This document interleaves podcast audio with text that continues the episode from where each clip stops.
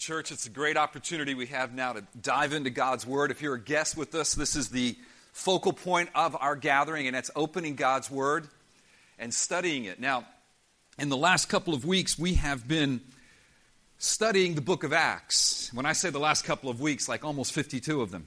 Uh, we've been in Acts for a while.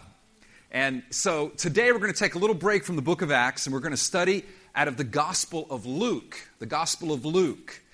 It just so happens that Luke also wrote Acts by the inspiration of the Holy Spirit. The Gospel of Luke would come first. It would be the story, the history of Jesus' life and his ministry here on earth. And then the book of Acts would be the story, the history of Jesus, the resurrected and reigning Lord Jesus, acts on earth through his disciples. So, Luke, who wrote Acts, is now we're going to look at his gospel. We're going to look at Palm Sunday, the triumphal entry of Jesus into Jerusalem, which you will find in Luke chapter nineteen. Luke chapter nineteen, starting in verse twenty-eight. And if you're a guest with us and you do not have a Bible, can I invite you to take one of the Bibles on that table? Because it is important for you to have a Bible open for yourself right now and to be looking at the words and studying them. That's what we do in the church. We study God's Word. It's a precious time. It's an important time. So grab yourself a Bible. If you do not own one, keep that one. It's our gift to you. Luke chapter nineteen, beginning in verse twenty-eight. The Word of God. May it nourish your soul. Man does not live on bread alone, but on every word that proceeds from the mouth of God. This is the very Word of God, friends. Let us be nourished this Palm Sunday, shall we? Luke nineteen, twenty-eight. And when he, Jesus, had said these things, he went on ahead, going up to Jerusalem. When he drew near to Bethphage and Bethany, at the mount that is called Olivet, he sent two of his disciples, saying, "Go into the village in front of you, where on entering you will find a colt tied on which no one has ever yet sat. Untie it and bring it here. If anyone asks you, 'Why are you untying it?' you shall say this, 'The Lord has need of it.'" So those who were sent went away and found it just as he told them. And as they were untying the colt, its owner said to them, "Why are you untying the colt?" And they said, "The Lord has need of it." And they brought it to Jesus. And throwing their cloaks on the colt, they set Jesus on it. And as he rode along, they spread their cloaks on the road. And as he was drawing near, already on the way down the Mount of Olives, the whole multitude of his disciples began to rejoice and praise God with a loud voice for all the mighty works that had they had seen. And they were saying, "Blessed is the King who comes in the name of the Lord, peace in heaven and glory in the highest."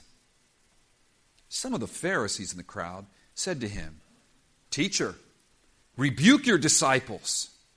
He answered, "I tell you, if these were silent, the very stones would cry out." Verse forty-one. And when he drew near and saw the city, he wept over it, saying, "Would that you, even you, had known on this day the things that make for peace. But now they are hidden from your eyes. For the days will come upon you when your enemies will set up a barricade around you and surround you and hem you in on every side and tear you down to the ground, you and your children within you. And they will not leave one stone upon another in you, because you did not know the time of your visitation." Lord God, I pray that we would know the time of our visitation. Lord, I pray that you would reveal to the hearts of men and women in this auditorium, this is the day of your visitation. This morning is the day of salvation. Lord, you have come now to us through your word and by your Spirit as we're gathered together. Speak to us, Father. Engage hearts. Engage minds. Oh, Father, I pray this in the name of Jesus Christ, the strong Son of God, the Prince of Peace, the Son of David, the Messiah. Amen. The focus of this passage is on peace. Look at verse thirty-eight with me.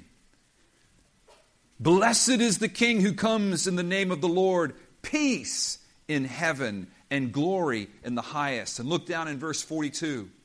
Jesus saying, would that you, even you, had known on this day the things that make for peace.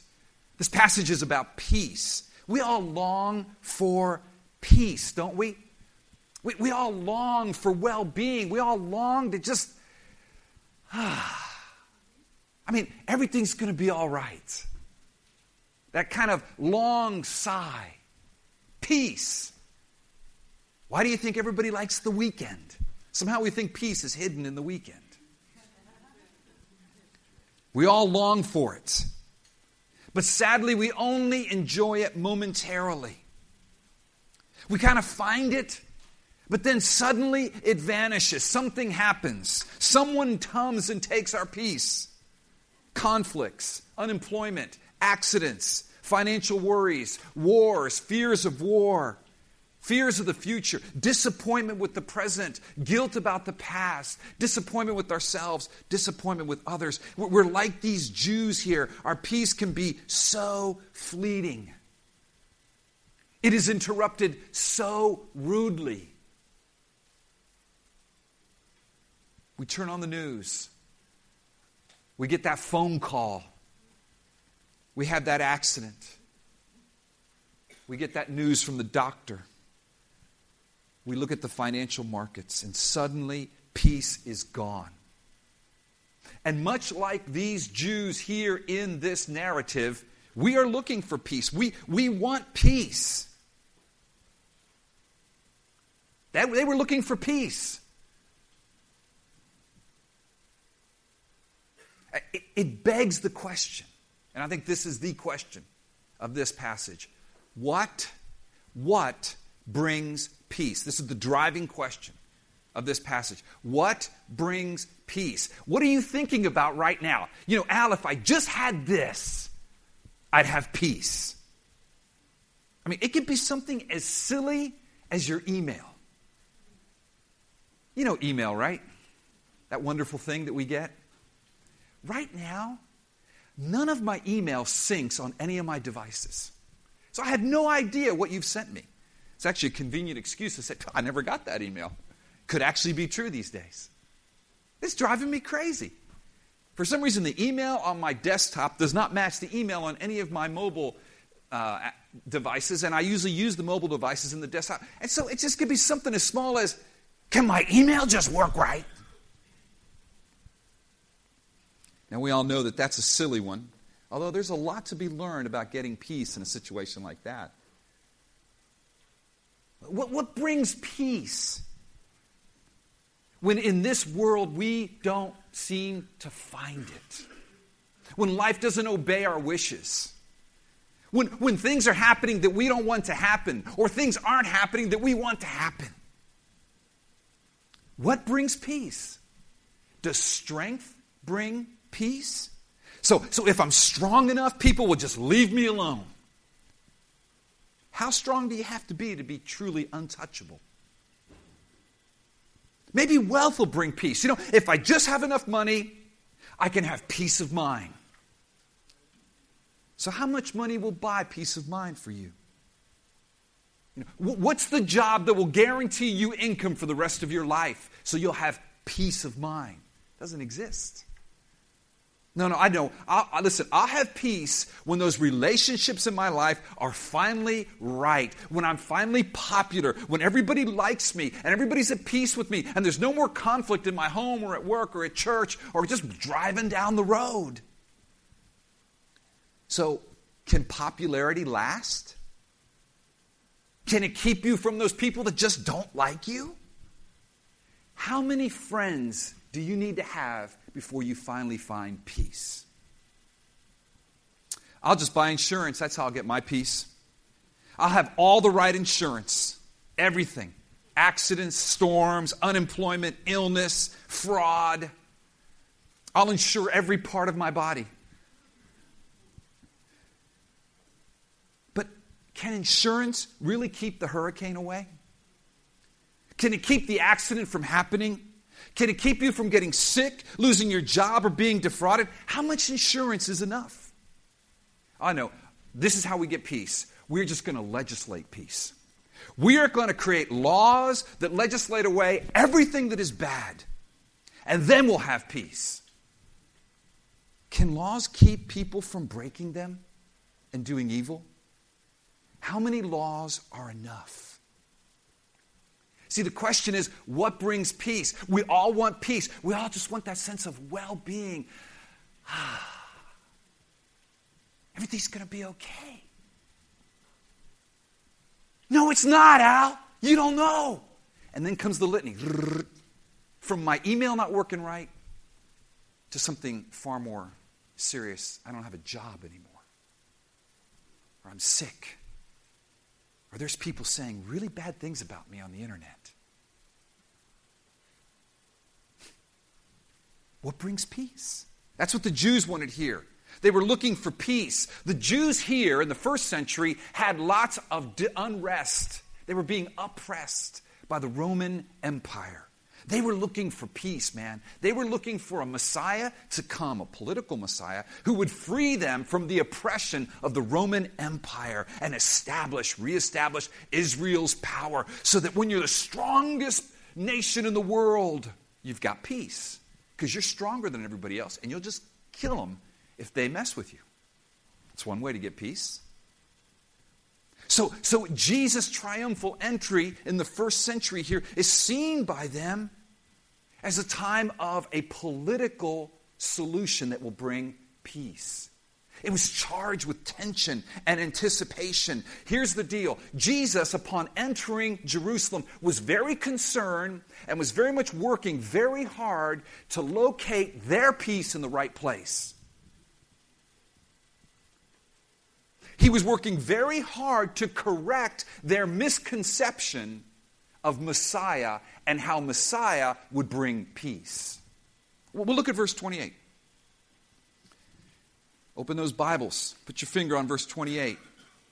And when he had said these things, what things? What had Jesus just finished saying? He had just finished teaching them a parable about the ten minas, to correct their misunderstanding about the nature of the kingdom of God. Look at verse eleven of chapter nineteen.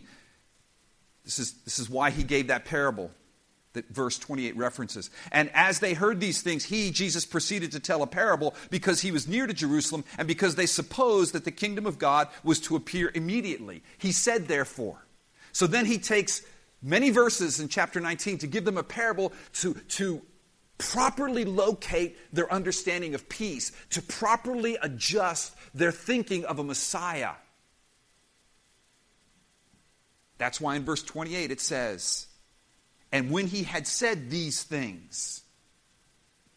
So Jesus is here wanting to, to, to teach them about what is true peace, what brings peace, what is Messiah going to do to bring peace to their lives, and he's adjusting our thinking as well this morning.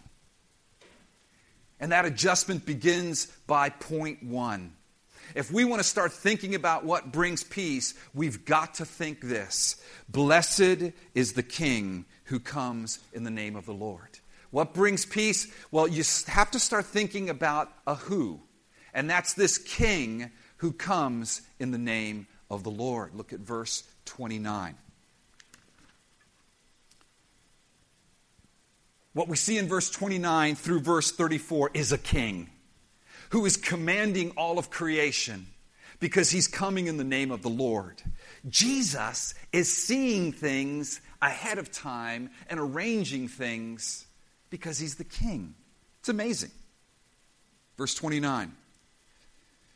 And when he drew near to Bethphage and Bethany, at the Mount that is called Olivet, he sent two of the disciples saying, "Go into the village in front of you, where, where, where on entering you will find a colt tied." How did Jesus know there would be a colt tied in the village when they enter it? Because he's the king. "On which no one has ever yet sat. Untie it and bring it here." Oh, friends, he's the king. He's the king. He sees things, he is ordering creation, and he's telling them to go find a colt that it's tied up in a village. Now, I will grant you this. Because Bethphage and Bethany are on the way up to Jerusalem, they are used to, over the years, of having visitors, pilgrims, come to Jerusalem. Every good Jew was called to come to Jerusalem three times a year for the three great feasts. This is the Feast of Passover. So what people would do in these villages, they would tie animals up at certain places, and as you're coming to Jerusalem, you could rent a donkey. Kind of like Miami Beach, you know, you can rent the bicycles. I saw Coconut Grove recently. You can rent these, these silly little cars. Okay, so think of it that way. So in Bethany and Bethphage, you've got these sort of rent-a-donkey posts. Guess you drop your money in, it's an honor system. But what's different about this cult? What does the text say? No one has ever sat on this one. Oh, friends, an animal like that, where no one has ever sat upon. First of all, you're losing a lot of money, right? Because the way you get money from that animal is you rent them and someone pays you. But this one has never been sat upon. Why? Because it's reserved for a sacred duty or for a king. And Jesus said, you go get that one. Because the king is coming. The king is coming. And, and he goes on and he, and he tells them exactly what to tell these people. Verse thirty-one, "If anyone asks you, why are you untying it? You shall say this, the Lord has need of it." And of course, verse thirty-two, they follow his instructions. "So those who were sent away and found it just as he told them. And as they were untying the colt, its owner said to them, 'Hey, why are you untying the colt?' And they said, 'The Lord has need of it.'" Oh, okay. Don't you see? Jesus is, is orchestrating these events. God himself is orchestrating this. Creation is obeying. Verse thirty-five, "And they brought it to the Lord." They brought it to Jesus. "And throwing their cloaks on the colt, they set Jesus on it." Oh, friends, when they threw their cloaks on this donkey, and they set Jesus on this donkey, they were fulfilling, and Jesus knew exactly what he was doing. They were fulfilling a prophecy in the Old Testament given maybe four or five hundred years earlier in Zechariah nine nine that said the following: "Rejoice greatly, O daughter of Zion. Shout aloud, O daughter of Jerusalem. Behold, your king is coming to you, righteous, and having salvation is he, humble and mounted on a colt, the foal of a donkey." Jesus' action here is openly declaring that he is the righteous Davidic Messiah, for the prophecy says, "Your king is coming to you." Matthew twenty-one eight tells us, you don't need to turn there, that the crowd began not only to spread their, their cloaks, but they started to spread palm branches and wave palm branches, hence Palm Sunday. Now you might be asking, Al, why is Luke not mentioning palm branches? Well, here's why. Luke was a Greek. He was a physician. He was a historian. Luke is writing to a Greek or Gentile world. They would have understood cloaks as representing, Jesus, we're going to obey your authority. I lay my cloak down so you can ride on it. I'm going to give you the red carpet treatment. They could understand that. But a Jew understood palm branches as symbolizing, very important in Jewish architecture and in Jewish history, palm branches symbolize Jewish nationalism, Jewish victory. They were connected with prominent Jewish military victories. You'll find palm branches as a common motif in Jewish coins and synagogue decoration. Luke doesn't measure, mention them because he's writing to a Gentile audience. And they're coming down the Mount of Olives. Look at verse thirty-six. "And as he rode along, they spread their cloaks on the road. And as he was drawing near, already on the way down the Mount of Olives." Friends, the Mount of Olives is very rich in eschatological meaning for a Jew. What does eschatological mean? Eschaton, the end. Eschatology, the study of the end. So a Jew who is looking at the end game, when Messiah comes back and restores the kingdom of Israel and boots out these Romans, and that final messianic age, the eschaton, the last days, is inaugurated, the Mount of Olives is key. The Mount of Olives in, in the Old Testament is where Messiah would appear. Did you know that? The Mount of Olives is where Messiah would appear.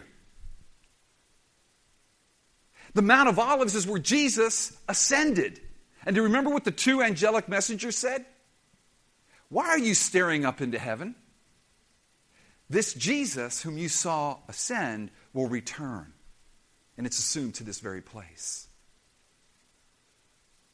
So you've got the donkey. You've got the Zechariah nine passage. You've got the cloaks. You've got the palm branches. Buddy, what you have here isn't a, a political rally. You've got revolution. You've got insurrection. You've got a coup occurring.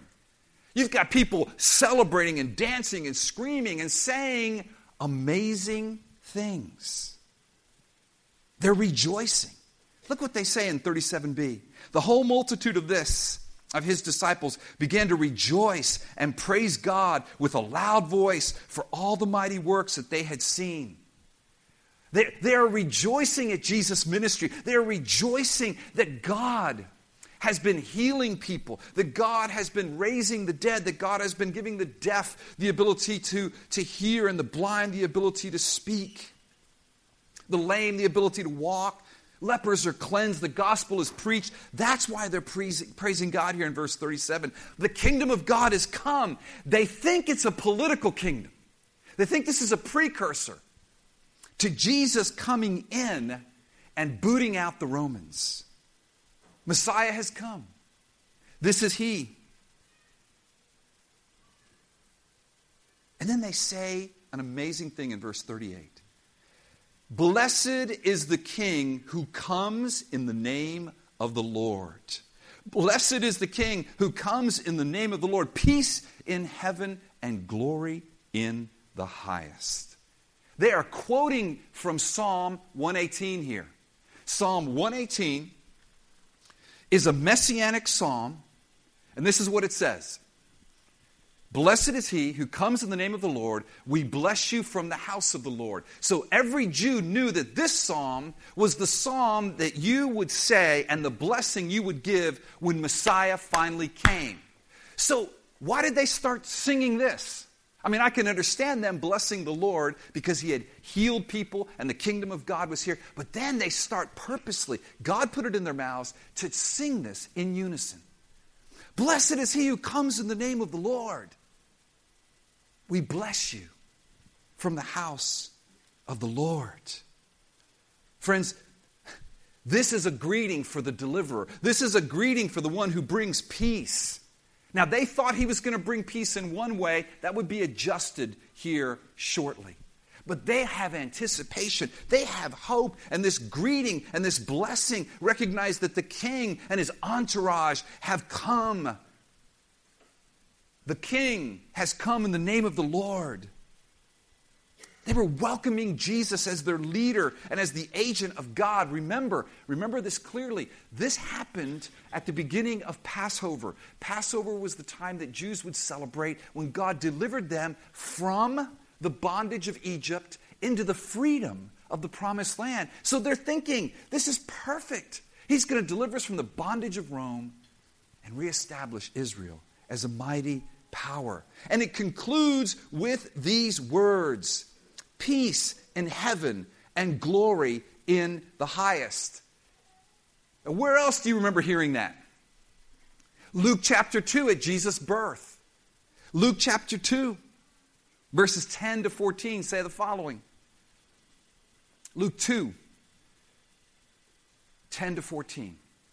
And the angel said to them, fear not, for behold, I bring you good news of great joy that will be for all the people. For unto you is born this day in the city of David a Savior, who is Christ the Lord. And this will be a sign for you. You will find a baby wrapped in swaddling clothes and lying in a manger. And suddenly, and suddenly, there was with the angel a multitude. Think of this whole multitude in the heavens, praising God and saying, glory to God in the highest, and on earth peace among those with whom he is pleased. So this multitude has been waiting for thirty-three years. They sang this at the beginning of Jesus' life on earth, and they're singing it on the last week of his life on earth. Jesus was born to die to bring peace.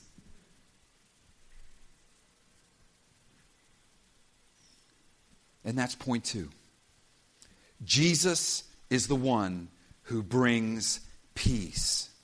Jesus' redemptive purpose was to bring peace. Here's the problem. How would Jesus bring the peace? How would Messiah bring the peace? How is the king going to exert his kingly reign and establish his kingdom? Is it a kingdom of this earth? Is it a political kingdom? Or is it a kingdom of heaven? Is this peace a gift laid up for God's people in heaven? See, Jesus entered the city to bring peace, but not the way the disciples thought he would bring peace.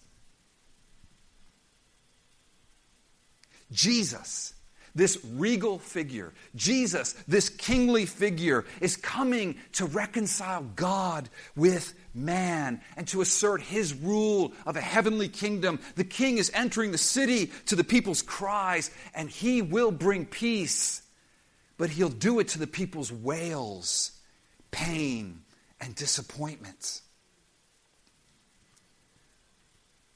Powerful quote here. As Jesus enters the city,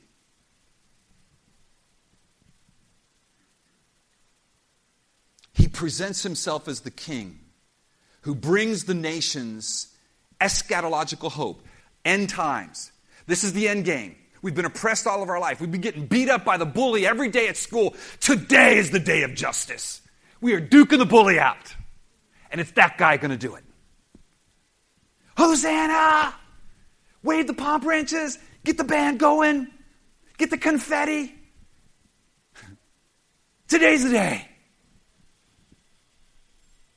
A week later, he will be taken outside the city. For in the eyes of the nation, he is a messianic imposter. He did not deliver me. He did not bring peace the way I thought he should bring peace. Kill him.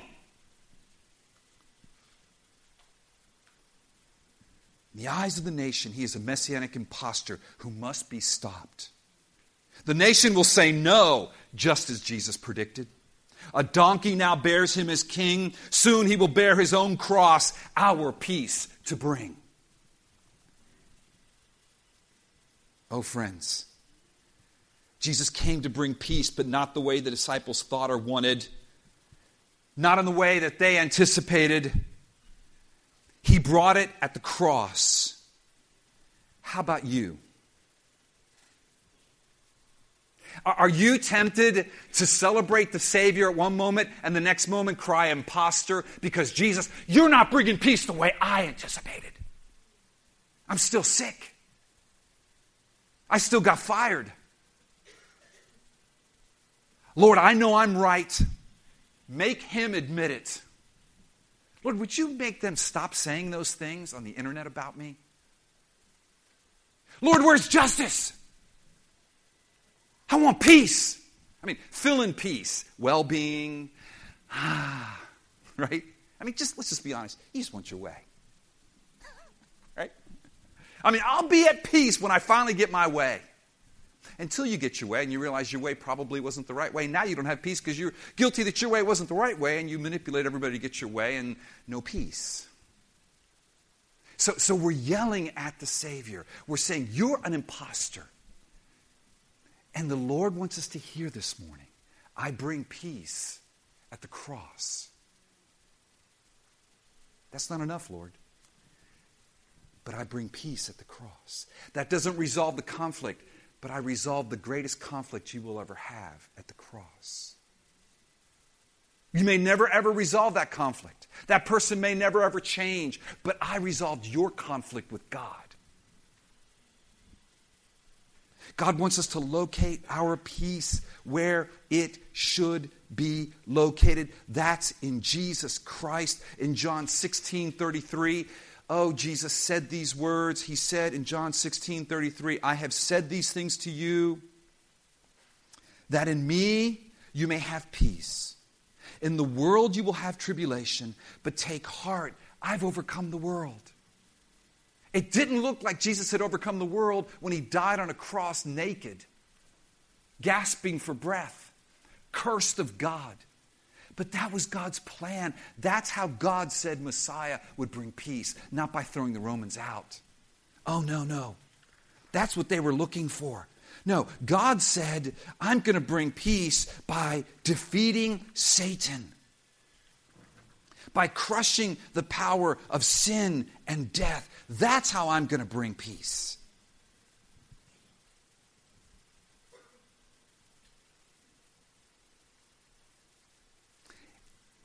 He defeated the enemy. He won the victory. Is that enough for you? Is it enough for me?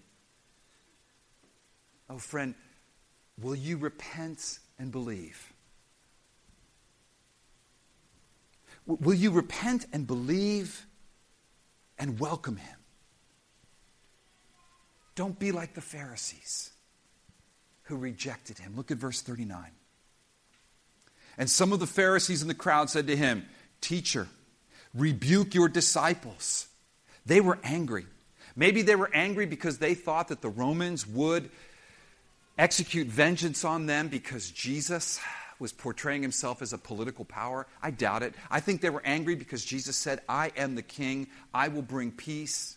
And they rejected Jesus. Listen to what Jesus says to them, verse forty.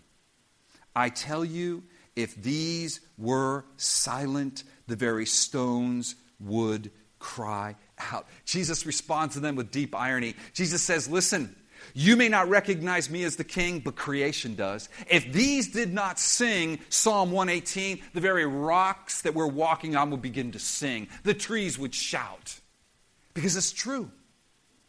Because I am the king. And then Luke gives us a portrait of God that no one else does. None of the other two synoptic gospels, Matthew and Mark, three gospels that are very similar, synoptic gospels, Matthew, Mark, and Luke. None of the other two re- uh, record this. Only Luke, and I'm so glad Luke does. Luke gives us this picture of Jesus weeping over the city. Look at verse forty-one. And when he drew near and saw the city, he wept over it, saying, Would that you, even you, had known on this day the things that make for peace. But now they are hidden from your eyes. I, I want you to imagine, Jesus is asking you the question, what makes for peace? Jesus is saying, what brings peace? And he's saying to the city, to the leaders, oh, I would that you would know what makes for peace, but you don't. And I'm weeping over you because, because you don't, because you're going to reject me, you're going to be destroyed.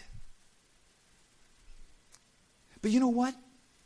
We don't see Jesus coming in here like this prophet, hair ablazing, going up to Jerusalem on this colt, on this donkey as a king, people shouting Hosanna. I mean, this would have been the moment for Jesus to exert his power. He's, he is the political, popular guy right now. He's got all the buzz. He's the man. He could have stood and said, I say to you, Jerusalem, you will be destroyed, and I will bring you. Know, he didn't do that. Read, read what the text says. God weeps. That word wept. It's the Greek word kleio. It's not, listen, Jesus didn't sit on this donkey and one little tear kind of slowly came down his eye and sort of this background music is playing, this melancholy music is playing because the city that he loves is going to be destroyed. No, no, that word wept, you know what that looks like? It looks like a man flailing his arms, wailing and sobbing. Snot coming out of his nose. Totally undignified. He, if you would have looked at him, you would have thought, what are you doing, Jesus? Everybody's celebrating you. This is your coronation. This is like the, the political convention. You're our nominee. Why are you crying? Stop being so weird. You're, you're flailing your arms. You're, you're falling on the ground. Jesus is sobbing. God is sobbing. Oh, you who do not understand this, I pray that it will get to you. God cries over the wicked who are lost.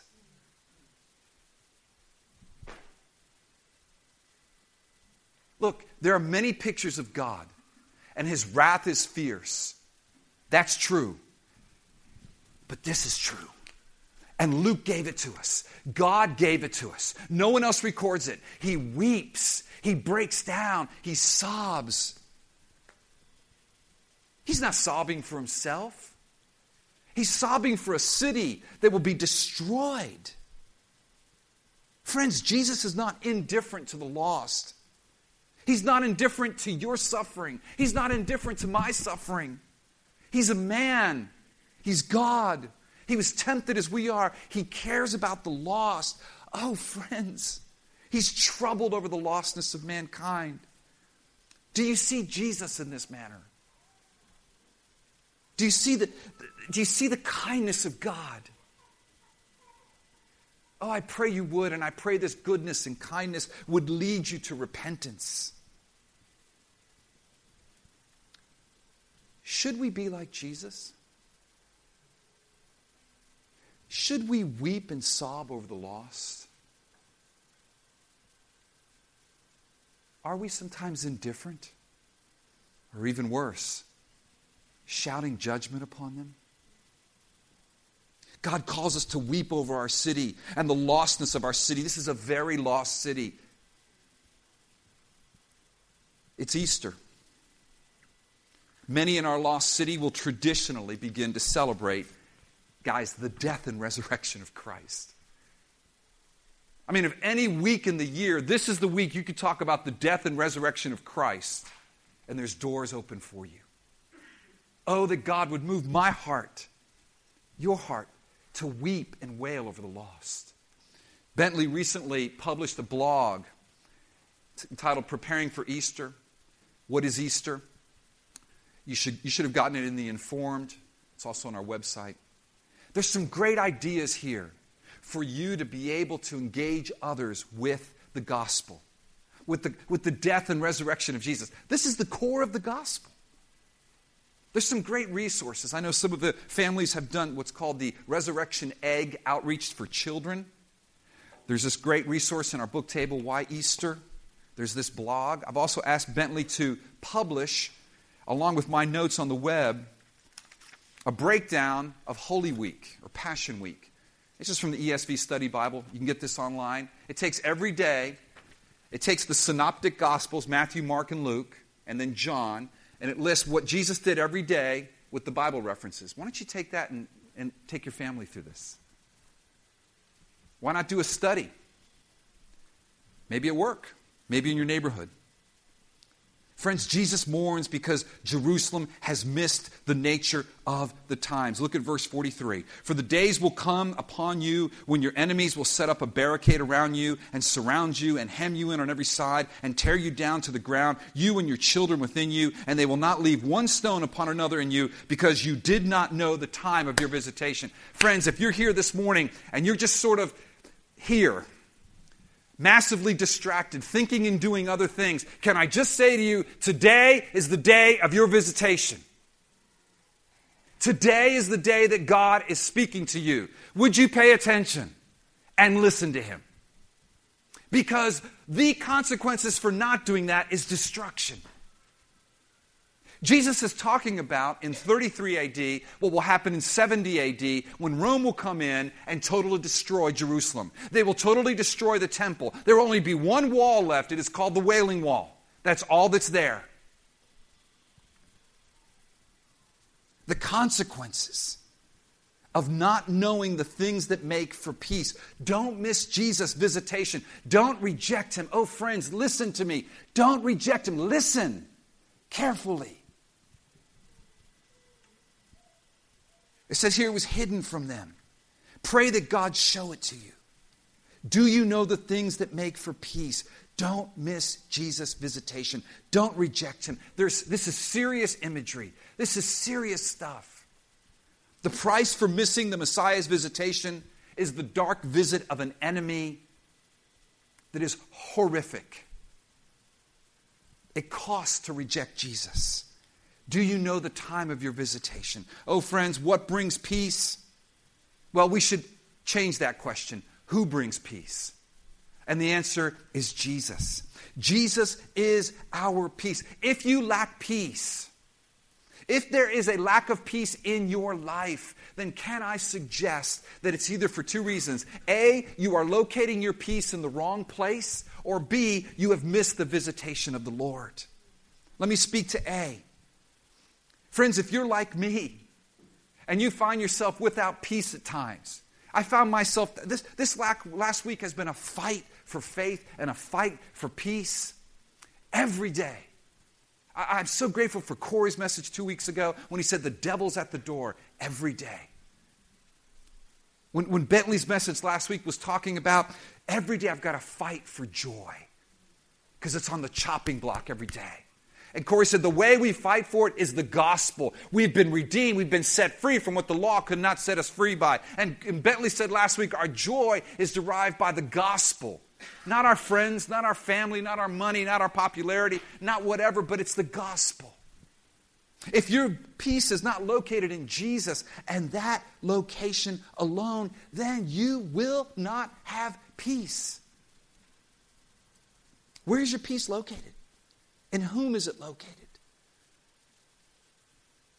If it's located in your own righteousness, I'm telling you, you can't be good enough.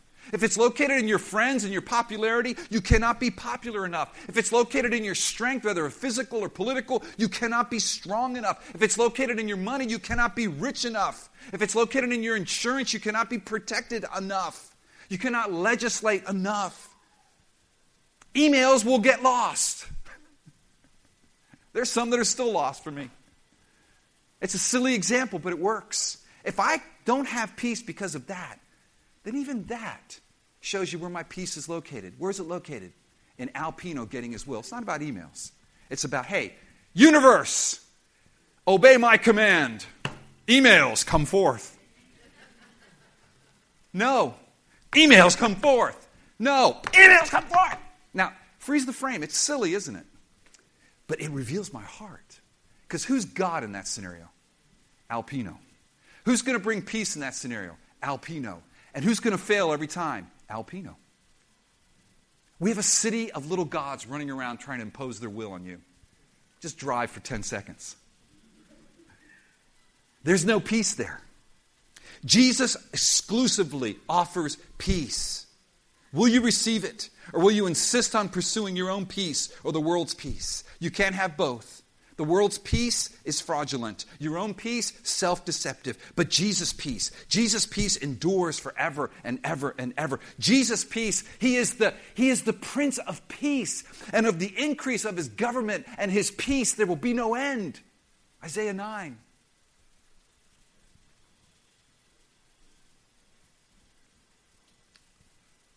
As we heard during communion, Jesus has made peace with God.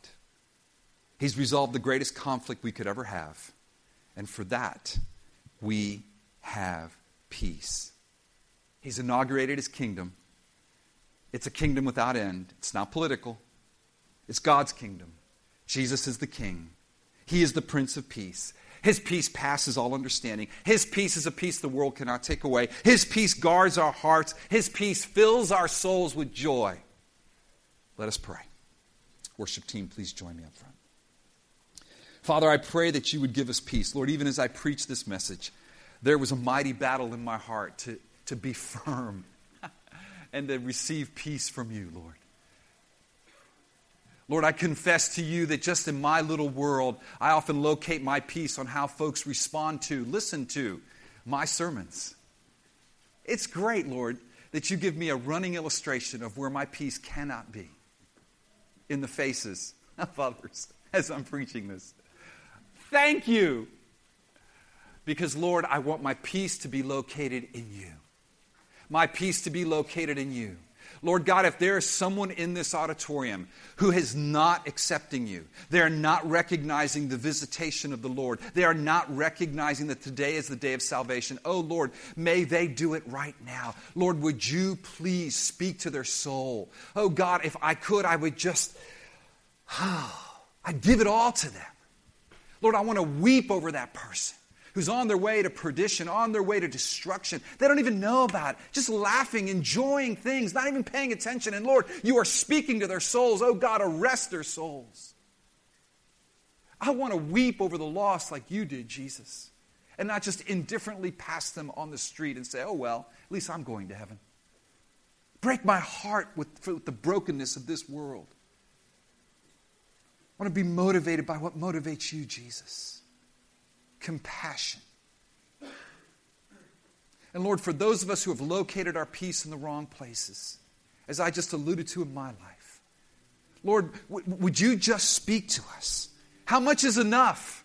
How many people are enough? How much money is enough? How much security is enough? How much strength is enough? How much popularity is enough? Oh Lord, the answer is we can never have enough if it's outside you.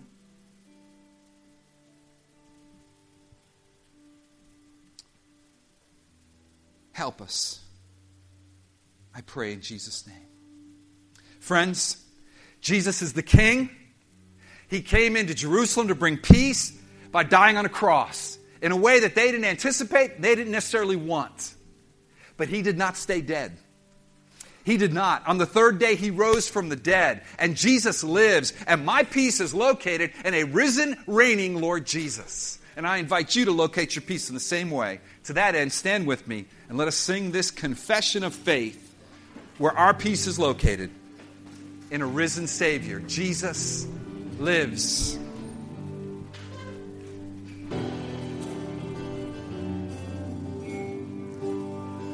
Well, here's the, uh, here's the blessing. Listen, if you are in Christ, this is for you. And if you're not, oh, may this be the day of visitation for you. You'd recognize it. But friend, if you're in Christ, here it is. Now may the Lord of peace himself give you peace. Give you peace. Give you peace at all times and in every way. The Lord, the Prince of Peace, be with you all. Amen and amen. God bless you. If you're a guest, I'll say hi to you right through these doors.